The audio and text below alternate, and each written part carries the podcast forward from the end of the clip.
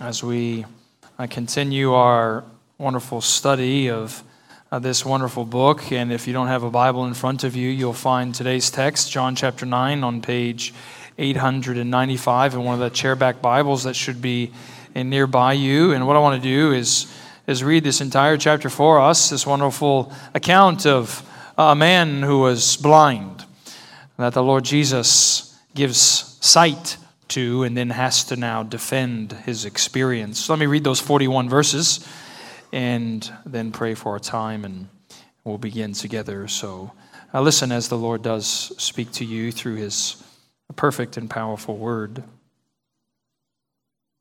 And as he passed by, Jesus saw a man blind from birth. And his disciples asked him, Rabbi, who sinned, this man or his parents, that he was born blind? Jesus answered, It was not that this man sinned or his parents, but that the works of God might be displayed in him. We must work the works of him who sent me while it is day. Night is coming when no one can work. As long as I am in the world, I am the light of the world. And having said these things, he spit on the ground. He made mud with the saliva. Then he anointed the man's eyes with mud and said to him, Go wash in the pool of Siloam, which means sent. So he went and washed and came back seeing. The neighbors and those who had seen him before as a beggar were saying, Isn't this the man who used to sit and beg? Some said, It is he. Others said, No, but he's like him. And he kept saying, I am the man. And so they said to him, Then how were your eyes opened?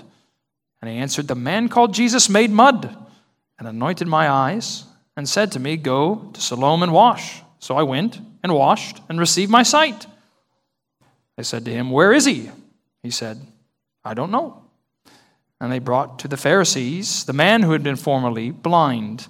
Now it was a Sabbath day when Jesus made mud and opened his eyes. And so the Pharisees again asked him how he had received his sight. And he said to them, He put mud on my eyes, and I washed, and I see. Some of the Pharisees said, This man is not from God, for he does not keep the Sabbath.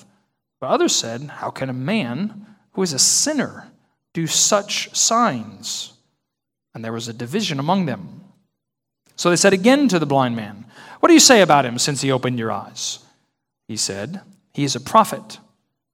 And the Jews did not believe that he had been blind and received his sight until they called the parents of the man who had received his sight. And they asked him, Is this your son who you say was born blind? How then does he now see? His parents answered, We know that this is our son and that he has been born blind, but how he now sees, we don't know, nor do we know who opened his eyes. Ask him, he's of age, he will speak for himself. His parents said these things because they feared the Jews. For the Jews had already agreed that if anyone should confess Jesus to be the Christ, he was to be put out of the synagogue. Therefore, his parents said, He is of age, ask him. So for the second time, they called the man who had been blind and said to him, Give glory to God. We know this man is a sinner. And he answered, Whether he's a sinner, I don't know. One thing I do know though I was blind, now I see. And they said to him, What did he do to you? How did he open your eyes? And he answered them, I've told you already, and you won't listen. Why do you want to hear it again? Do you also want to become his disciples? And they reviled him, saying, You are his disciple, but we are disciples of Moses. For we know that God has spoken to Moses, but as for this man, we don't know where he comes from. The man answered, Why? This is an amazing thing. You don't know where he comes from, and yet he opened my eyes. We know God doesn't listen to sinners, but if anyone is a worshiper of God and does his will, God listens to him, never since the world began. Has it been heard that anyone opened the eyes of a man born blind? If this man were not from God, he could do nothing. They answered him, You were born in utter sin, and you would teach us? And they cast him out. Jesus heard that they cast him out, and having found him, he said, Do you believe in the Son of Man? He answered, And who is he, sir, that I may believe in him? Jesus said to him, You have seen him and it is he who is speaking to you. He said, Lord, I believe. And he worshiped him And Jesus said, For judgment I came into this world, that those who do not see my do not see may see, and those who see may become blind. Some of the Pharisees near him heard these things and said, Are we also blind? And Jesus said to them, If you were blind, you would have no guilt. But now that you say, We see, your guilt remains. The grass withers and the flower fades, but the word of the Lord stands forever. Let's pray once again. Father, we do ask today that you would open the eyes of blind sinners, that we may see Jesus, in whose name we pray. Amen. You may be seated. A friend once came into my office uh, bearing his computer saying, You have to watch this video. And it was a, a video that was little more than a, what experts would call a selective attention test. Some of you, I suppose, may have seen such a video. As the video began, what you saw was a basketball court, and it was full of players. Half of the players were dressed in all white, half of the players were dressed in all black. And then the narrator over the video says, See how many passes the white team completes. So they scatter about the court. The basketballs keep flying across, and your eyes are watching the number of passes that the team in white completes. And then the video pauses, and the narrator says, So, how many passes did the white team complete? And then he says, Well, the correct answer is 13. And then if you're watching, you think, Oh, I got it right or I got it wrong. And the narrator continues and suddenly says, But did you notice the moonwalking bear?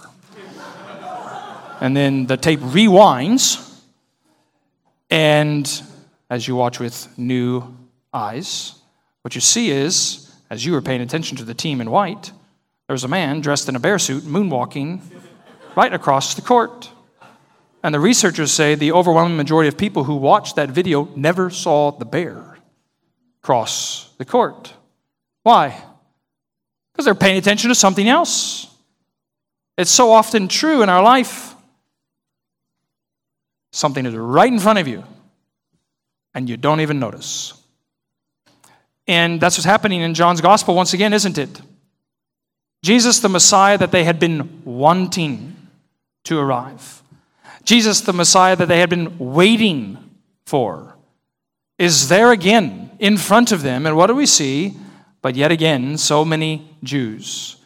People you would have expect would have seen him. In fact, are missing what's before their very eyes. Because remember, this is a gospel that tells us clearly why it's written that you may believe that Jesus is the Son of God, and that by believing in him you may have eternal life. It's fair to say that John's gospel exists for you to see Jesus.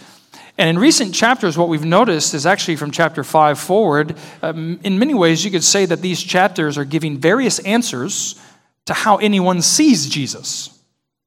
According to chapter 5, we see Jesus if we listen to Moses and what he says about God. In chapter 6, we see Jesus if we listen to the Father. According to chapter 7, we see Jesus if we do his will. Last week in chapter 8, we see Jesus if we keep his word. But what we've kept seeing is how few people actually see, especially the Jews. It's almost as though, as John's writing this narrative, by this point, he recognizes the, the real question isn't so much for the reader, how do we see Jesus, but how does anyone see Jesus?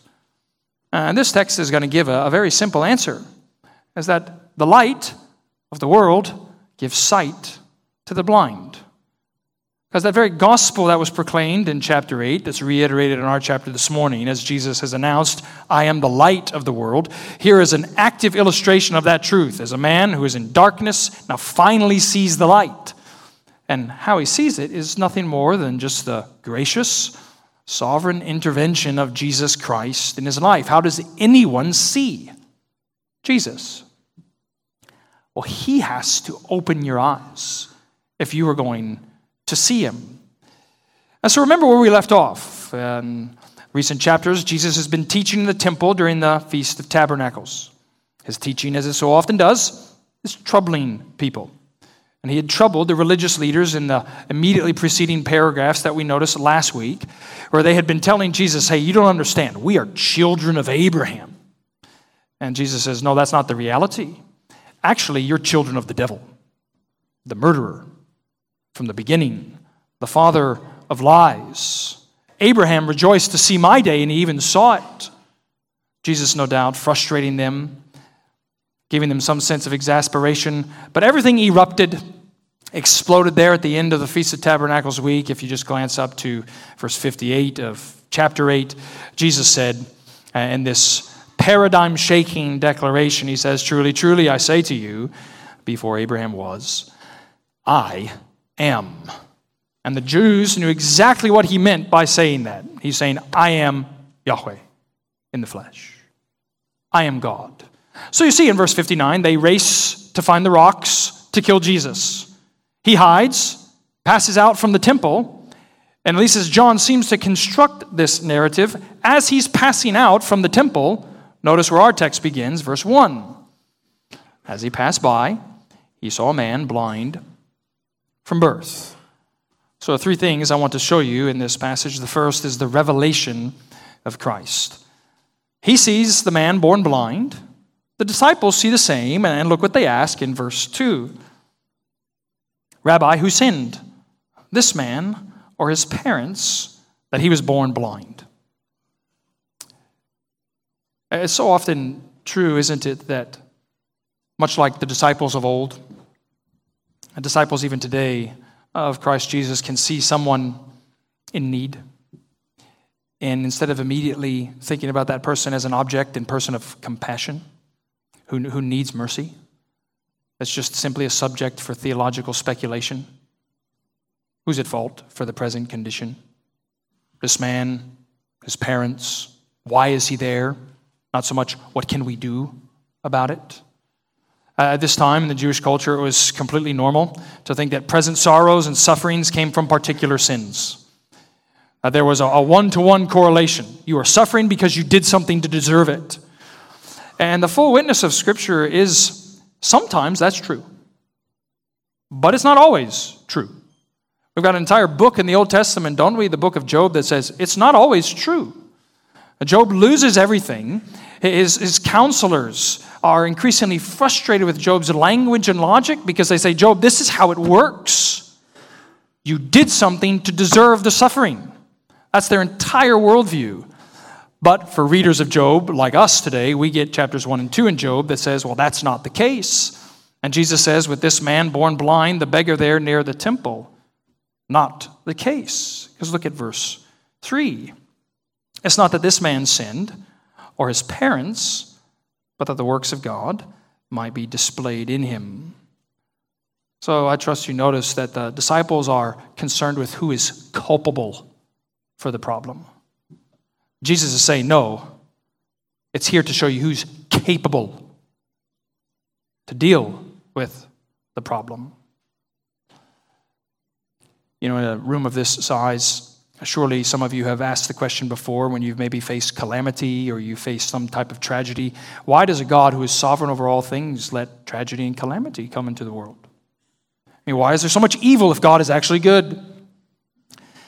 And this is one of the texts that throughout the ages Christians have often turned to as a very simple answer. Is it exhaustive? Probably not, but it's pretty close to it actually. That God permits the evil, He, he allows the calamity and the tragedy. Why? Because He's going to use it for good. That which is loss is actually gain in God's decree. That which is bad, children, is, is going to turn out good in God's providence. And sometimes, don't you think, when suffering and sorrow comes into our life, part of the problem that we can have in dealing with such suffering and sorrow is that we treat that frowning providence of God as this providential story that we can read real quickly. What I mean by that is God's providence in our life is often a very long story. There are chapters after chapters after chapters after chapters. And how true it is that it's only after reading chapters after chapters after chapters after chapters, years after years after years, maybe even decades after decades, that we can actually see how the works of God, the power of God, that the kindness of God was going to take that evil and turn it into good. That he was going to take that sorrow and use it for his glory. Jesus is saying, if you notice in the following verse, he's saying, Now the time is here to do these works because soon night is going to strike. And we know later on from what he says in the upper room discourse of chapter 13 and following that that night he's referring to is his crucifixion. So consider this man there, this beggar, who seems to have been somewhat regularly begging near the temple. He's sitting there and he hears someone begin to talk about him in his condition. What you need to understand is a condition, as John's gospel weaves its way through all things, is actually a condition of death. Because what we found out early on in the gospel, in the prologue, chapter 1, verse 4, wasn't it that it said Jesus is life or the light, and that light was the life of men. Uh, John is consistently saying to, to be in the light is to be in life, to be in darkness is to be in death. And so there's this spiritual parable that John's putting before our eyes to consider this morning. Here is a man representing sinners dead in their sins in darkness and difficulty, and they need the light of life that only comes from Christ Jesus. One of the most famous advocates in America, at least, for those that have disabilities was a woman named Helen Keller. Uh, you might know that she was both deaf and blind. And she once actually said, I, I got so used to the silence and the darkness that surrounded me that I forgot that it had ever been different. But this man had never known different. This beggar sitting there nearby the temple, children, he, he had never known the difference between red and blue, green, yellow. He had never seen the millions, the, the billions of expressions in nature of God's glory and majesty. He's a man in darkness, sitting there. He hears someone say, I am the light of the world. And that same gospel preacher, what does he hear him do next? Spit. And have you ever considered someone spitting into the ground below is a loud sound? It's a distinct sound. It's an unexpected sound, perhaps coming from someone who just said, I am the light of the world. I don't know if this man hears Jesus down in the dirt, mixing mud. But that's what Jesus does, the text says. Who knows why exactly he did it in this way? Perhaps it's Jesus making mud because it was in the original creation, of course, that God created man from the dirt. And Jesus now, as creator God, come in the flesh. He who signals the new creation is along the way. He's going to now restore light. He's going to restore life to this man through dirt on the ground. Uh, maybe it's because, in part, at least the context seems to say this is seemingly what's frustrating the Pharisees so much is Jesus knows that the Pharisaical laws at the time, these man made traditions, said you couldn't do such of a thing, spit in the ground and make mud because you were breaking the Sabbath. And he wants to expose uh, their legalistic tendencies and again announce that he, in fact, is, is Lord of the Sabbath.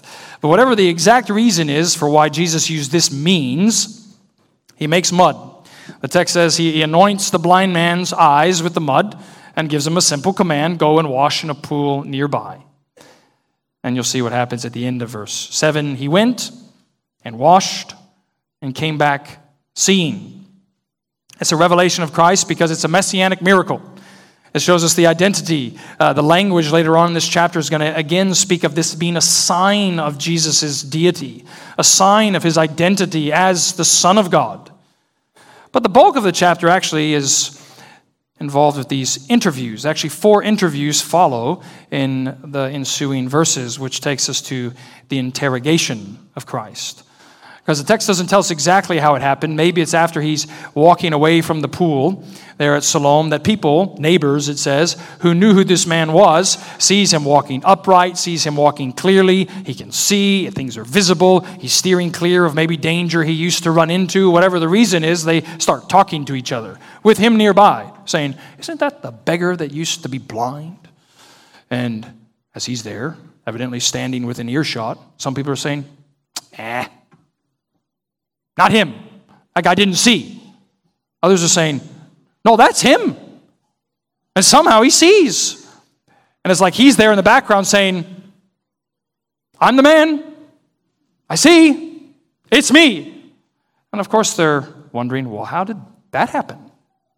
Look what he simply says, verse 11. The man called Jesus made mud and anointed my eyes and said to me, Go to Siloam and wash. So I went and washed and receive my sight. It's a wonderfully simple testimony, isn't it? Because notice what he says I met Jesus, I took him at his word, my life has changed forever.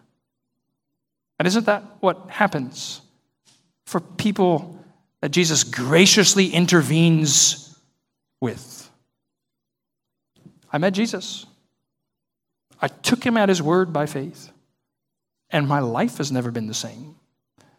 You know, if you had time later on today, perhaps it's a good thing to do on the Lord's Day to ask someone that you don't know very well about their own testimony. Or students, perhaps someone eventually asks you to bear witness to Jesus Christ. Maybe it's going to be quite normal for many of us to hear various iterations of the same thing. And God's providence and mercy and kindness. I met him. I listened to him. Everything's different. But of course, they don't know what to do with such a guy. So they take him to the Pharisees, which begins the second interview. You'll notice that in verse 13. These religious leaders there in Jerusalem that so often uh, function as more or less like the religious police of the land.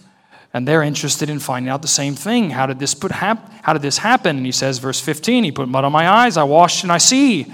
And then they declare, verse 16, this man is not from God, for he does not keep the Sabbath.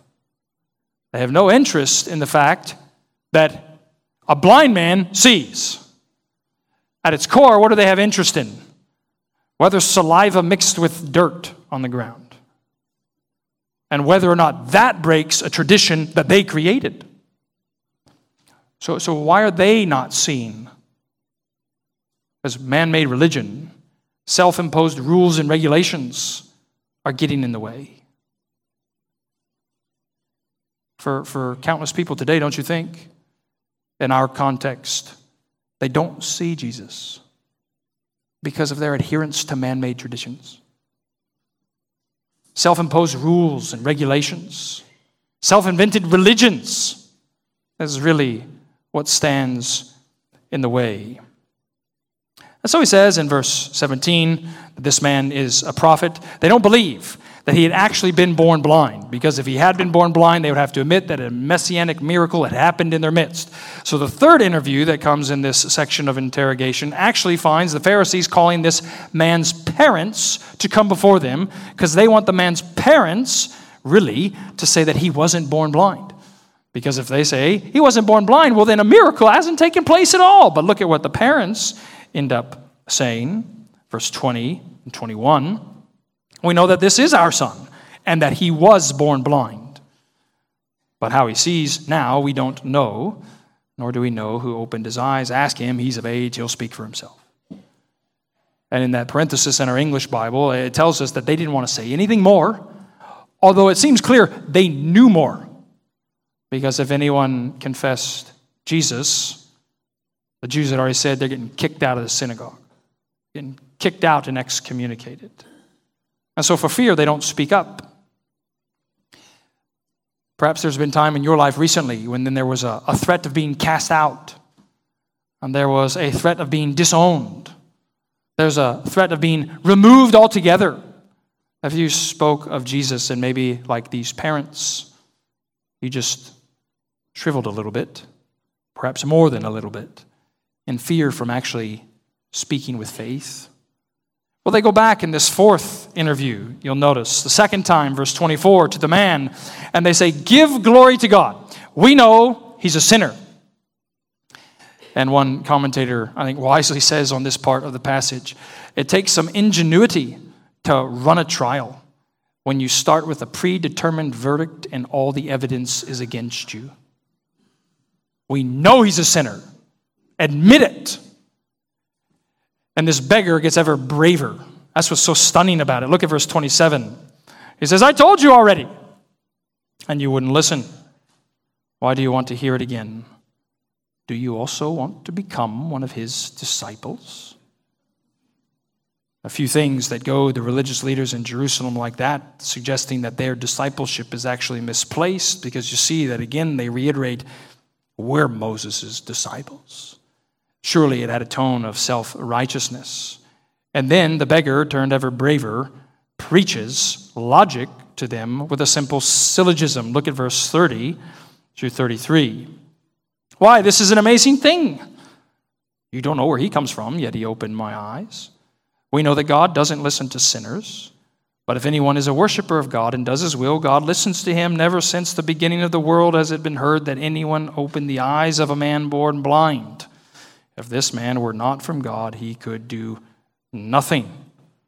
So, students, notice the simple logic, that simple syllogism. God doesn't listen to sinners. So that's premise one. Premise two God listened to this man. Conclusion, therefore, he's not a sinner. Seems pretty simple, doesn't it? You religious leaders. We know it. You agree with me. God doesn't listen to sinners. I was blind. I can see. God listened to him. There's no way he's a sinner. This man is from God. And what you see actually in this passage is, is these kind of very opposed trajectories that are happening with the Pharisees and this beggar. Because as the text is going, he's advancing in his knowledge of Jesus. Things are getting brighter and brighter and brighter. Because what he first says is, Well, this man called Jesus told me to do something. Then he goes on and says, Well, he is a prophet. And by the end of his interaction with these men, what is he saying? He's from God. Yet, the Pharisees, these Jews, in their blindness, are descending only ever further in darkness. And those are the ordinary and, frankly, the only two trajectories that even can exist in this world, such as the extent of their blindness. Look at what they say to him in verse 34. You were born in utter sin, and would you teach us? So they cast him out. It's rather ironic, actually, if you have eyes to see in verse 34, that they seem to admit finally, at long last, what everyone knew was true. He was born blind. That's what they mean when they're saying you were born in utter sin. In other words, we don't care. A messianic miracle has taken place. You don't get to teach us. So they excommunicate him and the interrogation about Christ ends, which gets to the last part of the passage, which is the confirmation by Christ. Yeah, I, I spend, I suppose, countless hours every single week uh, listening to film soundtracks when I'm running, when I'm driving, when I'm reading, writing, working on sermons, even eating at home. There's often soundtracks that uh, are playing around the house or in my ears. And uh, one of my favorite soundtrack themes comes from a movie that's about this passenger on a plane. And the plane goes down over the Pacific, and he's cast away to this desert island for years and years. And it's got this lovely theme in that movie, the, the main theme. But it never shows up until the very end of the movie, because almost the entirety of the movie has no music whatsoever because it's meant to underscore his sense of isolation. It's meant to underscore his, his sense of desperation there as a, as a castaway. And if you had found this beggar being cast out, surely there was no real soundtrack going on in his life in that moment. Certainly, I don't think he would have felt it in his soul. Here he is being cast out, he's being excommunicated. Oh, what's next for him? But Jesus finds him, and look at what he says in verse 35 simply do you believe in the Son of Man? What a good question that the Lord is even asking you today. So simple and so significant. Do you believe in the Son of Man? You know, children, this, this language, this title of the Son of Man, it was Jesus' favorite way to speak about himself. in the Gospels. It's got this rich Old Testament history in the background, and there are many things you can say about Jesus as the Son of Man. Uh, but surely, in the immediate context here in John chapter 9, Jesus as the Son of Man means two principal things. Because as the Old Testament clearly preaches, the Son of Man would be a life giver, one. The Son of Man, two, would be a judge. And here he is giving life to this man that was in darkness, bringing light into him. And of course, the man says, Well, who is he? Verse 36 that I may believe in him. Jesus says, Well, you've seen him. That's the one speaking to you. And the man says, Yes, Lord, I believe. And he worshiped him. And it's a beautiful pattern of discipleship, isn't it? It's not only this kind of increasing knowledge of Jesus, where you know a little bit, then you know more and you, you keep advancing in what you understand to be true about Him. But there is this resolute confidence and faithfulness to stand for Christ when no one's standing with you, even your parents. To speak of Jesus when He's not there and all the powers are against you. To obey Him and take Him at His word when everyone's ready to revile you? Lord, I believe. And he worshiped.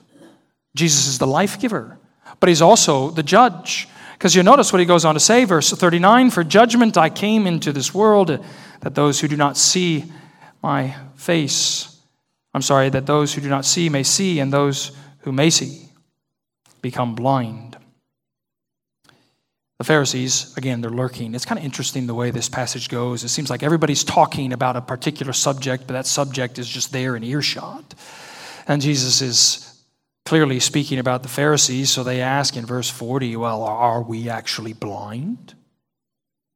I mean, this is an affront to their confidence in their obedience. This is an affront to what they hold to be altogether true and dear. What do you mean, we of all people? The lights of Israel are blind. And doesn't Jesus say in another gospel, actually, probably around this time in the course of things, that they're nothing more than blind guides? So he says in verse 41 if you were blind, you would have no guilt. But now that you say we see, your guilt remains. So this is the Son of Man's verdict of judgment, isn't it? You are guilty. What's he saying, though, is nothing more than the only qualification for receiving the sight that the Savior can graciously and sovereignly give to the blind is to admit you're blind and that you need His light. But if you think you see, if you think you have the self sufficient light to deal with the issue, your guilt still remains. Maybe you sit in here today hearing that, and the Spirit's poking and prodding you to realize your guilt still remains because you've never completely confessed that you are utterly helpless and hopeless apart from the light of the world giving you sight. One of our family traditions in the Stone household belongs to a particular series of books. These are actually soundtracks. Uh, eventually, the books became movies, and the soundtracks play all the time in our house when the kids are younger, and they ask, you know, well, when can we read those books? And we say, when you turn 13 years old, you're allowed to read those books. It's a totally arbitrary age, but nevertheless, when you turn 13, you get to read those books. And our oldest, Hudson Mark, a few weeks ago, became a 13 year old. So we've begun to read these books. Actually, we, we listen to the books with him because the narrator of the audiobooks is, is rather spectacular in just his performance of, of the story. And uh, the way these stories go early on in the series is Hudson was very much interested, Hudson was, in, in hearing about these stories of this magical game where the protagonist plays a very particular role. And it's simply the seeker, is who he is. And in the Gospels that are in the New Testament, we find the protagonist of all history, Jesus Christ, has a very particular role seeking people. Now, what I want to show you, because it's so often true, I think, in this passage, that we can so focus on the blind man who now sees that we can miss the light of the world that gave him sight. And I want to show you two things here at the end about Jesus, this one who seeks sinners. The first of which is Jesus sees. Jesus sees, because you'll notice actually how it really kind of bookends the passage. Look again at verse 1. As he passed by, what? He saw a man blind from birth. And then the man blind from birth, healed according to Christ's power and gracious initiative, is cast out. And look what happens again in verse 35. Jesus heard they'd cast him out, and having found him. So he's seeing him, he's, he's seeking him, he's searching for him. He's a Savior who indeed came into the world to seek and to save the lost. And the reason I want you to be encouraged by that is because you could sit in here today, you can come perhaps into a church like this, and for the last week, maybe the last month, some of you might even say for a lot longer than that. Uh, you've lived in such a way that you don't think anyone sees you. You have no friends that care for you. You don't think your parents see you. Even those in the church aren't paying attention to your plight. But the good news of Christ Jesus is he sees you. And surely that should be, at some level, for all of us, a terrifying reality. He always sees you, He always hears you. He knows the degree to which you are living in darkness and delight to stay there. The Son of Man will return and he will be the judge upon that sin. But today, of course, the good news is that He sees you in your present condition of darkness, distress, and difficulty. Maybe even He sees you, you need to hear it, in your depravity, and He says, I am the light of the world. Open your eyes. So He sees, and secondly, He sends. Let's go back to verse 7. You, of course, don't have parentheses in the original language, but our English Bible gives, I think, the sense of it here in verse 7 when the command to the blind man is simply go wash in the pool of Siloam. And then John says this, which means sent.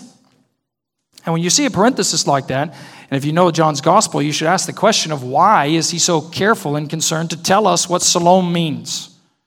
We've already found Jesus going to Cana, Bethsaida, Galilee, Jerusalem, all of these other places. And John has never told us once in this gospel what the place's name means. But why does he care to tell us, go to sent? I think it's because of what he's just said, actually, in the immediate context, verse 4.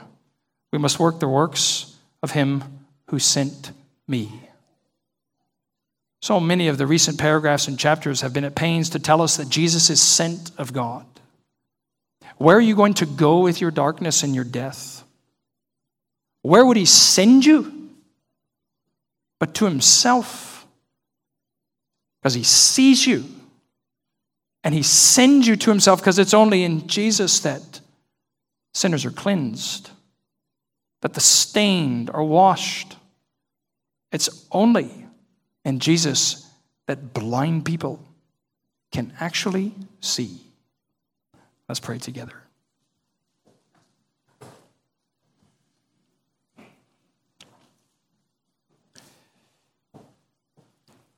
Father, we ask that even this day the light of your Son, Christ Jesus, would shine forth into our very hearts, that we would know the mercy, that we would know the grace, the glory that belongs to him, that you would awaken sinners and call us to rise from our slumber, that we might live in the light of your beloved Son, our Savior, Christ Jesus, in whose name we pray.